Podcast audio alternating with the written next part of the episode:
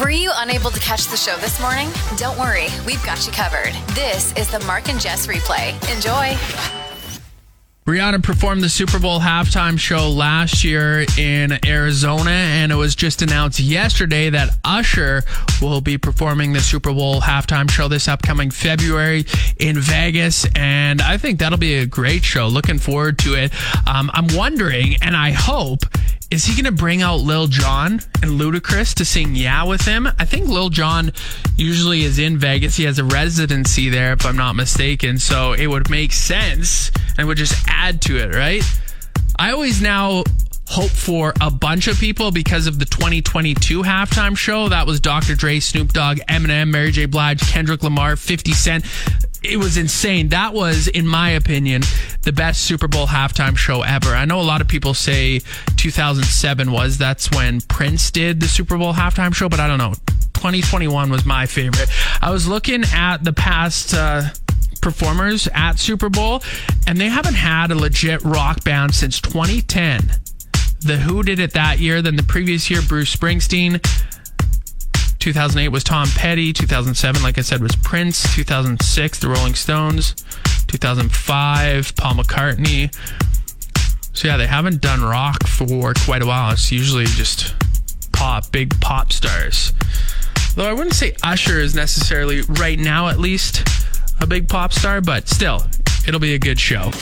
You're listening to the Mark and Jess replay memory popped up on my Facebook page today. Two years ago today, I got into a boxing ring and fought Michael Ball, aka Ballsy. He was on the Wolf Morning Show at that time, and it was so much fun.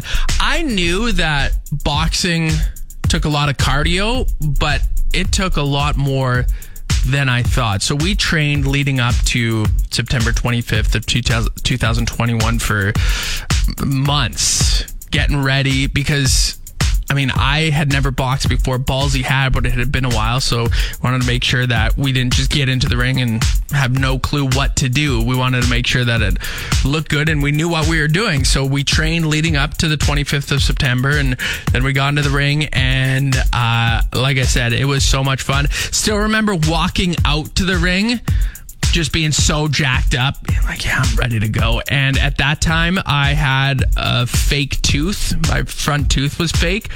So I was like, I'm to look so tough. I'll take that tooth out. I'm to get my hair braided. I'm to look awesome. I look like such an idiot. But I still beat Ballsy up, which I think a lot of people love to hear but it was an exhibition. No, sorry, a sparring match, I think is what it was technically called. So they couldn't actually crown a winner.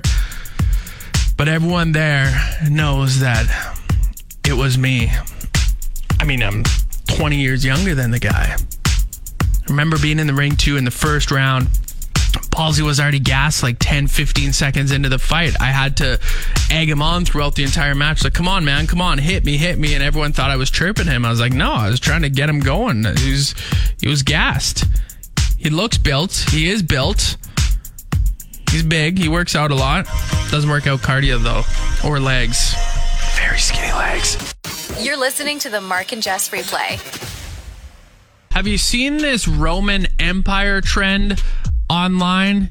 It's gals taking a video asking their guys how often they think about the Roman Empire. And it confuses me because I've literally never thought about the Roman Empire. Who does? But it seems like some of these gentlemen do. What do you, what?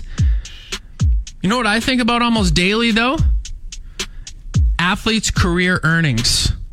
I'm obsessed with it. Think about it so often. I Google it all the time because I like to see how much these players have earned throughout their careers. Insane amounts of money. It's probably a jealousy thing too. I'm like, yeah, wouldn't that be nice to earn that much? I also think about golf a lot. Even during the winter, I think about golf. And think about being a caddy for a golfer. That's like the dream job, man, to carry a golf bag for a golfer, help them navigate the course, make some money. Yeah. Yeah, that's the that's my Roman Empire. Think about being a golf caddy a lot. The Mark and Jess replay. Every once in a while, I like adding Lil Jon doing his Yeah, What, No K's to just a random song. And the reason why I want to do it today is because I was thinking about the Super Bowl halftime show and how Usher is going to be doing it. And I hope that he brings Lil Jon out to sing Yeah with him. And then he's going to do his Yeah, What, Okay.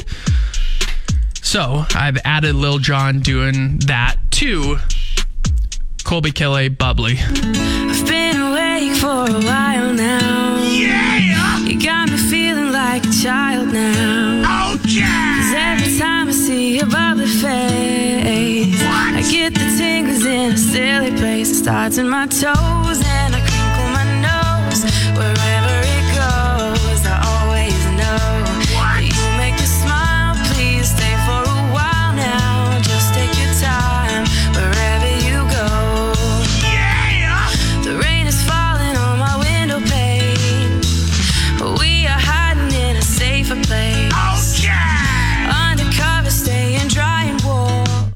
was a little more challenging because she doesn't take uh, long enough breaks to get him in there doing his thing. The replay with Mark and Jess. I just saw this headline and was a little concerned. Too much coffee can lead to depression.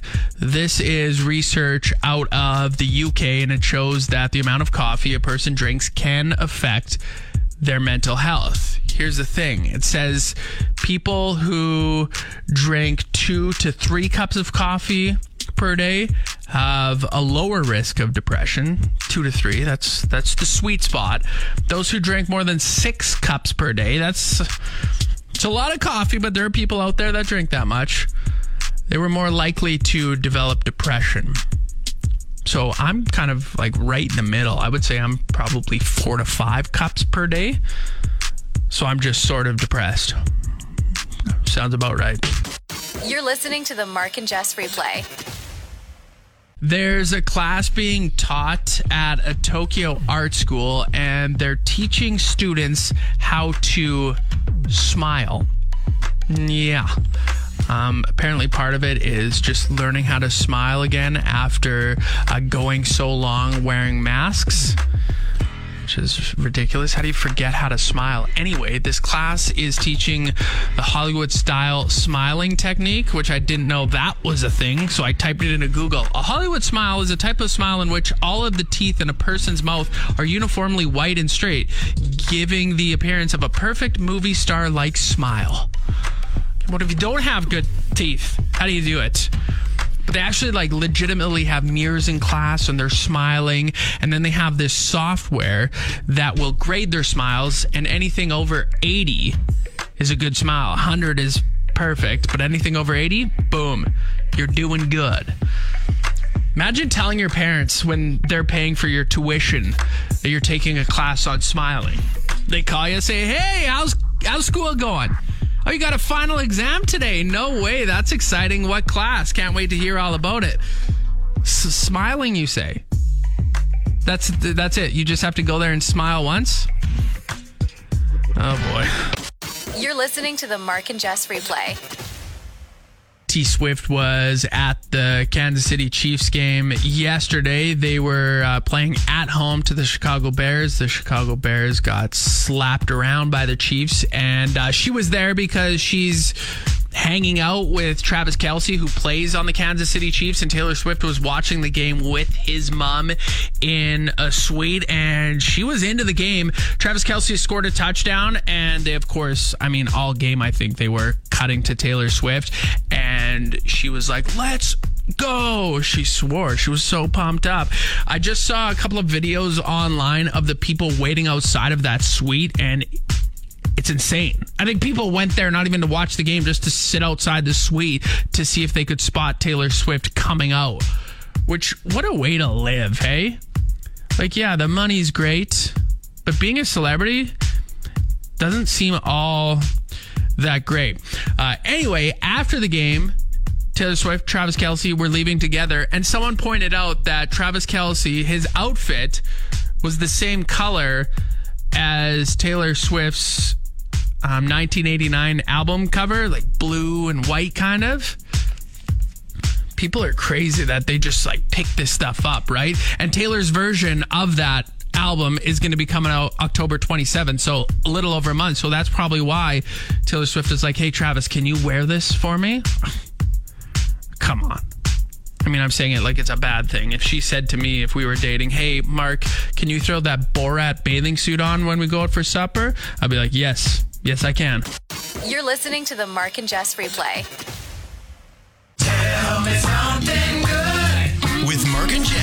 This is a cute story and an adorable graduation. So, these twins, born down in Cleveland, Ohio, were born at just 22 weeks and uh, they weren't given much of a chance of survival. Babies Kimia and DJ were given as little as 10% chance of survival when they entered the world.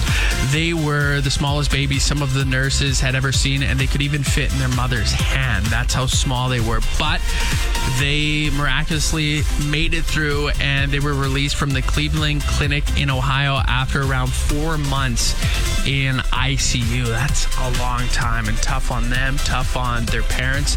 Uh, the staff held a graduation for the family to celebrate with the 11 month old uh, siblings given caps and gowns to mark the occasion. So they're wearing, uh, the boys wearing a blue cap and gown like you would see people wear when graduating, and uh, the girls wearing a pink one. And they got some photos, and it is just so cute. Shout out to the staff for doing this. Very cool.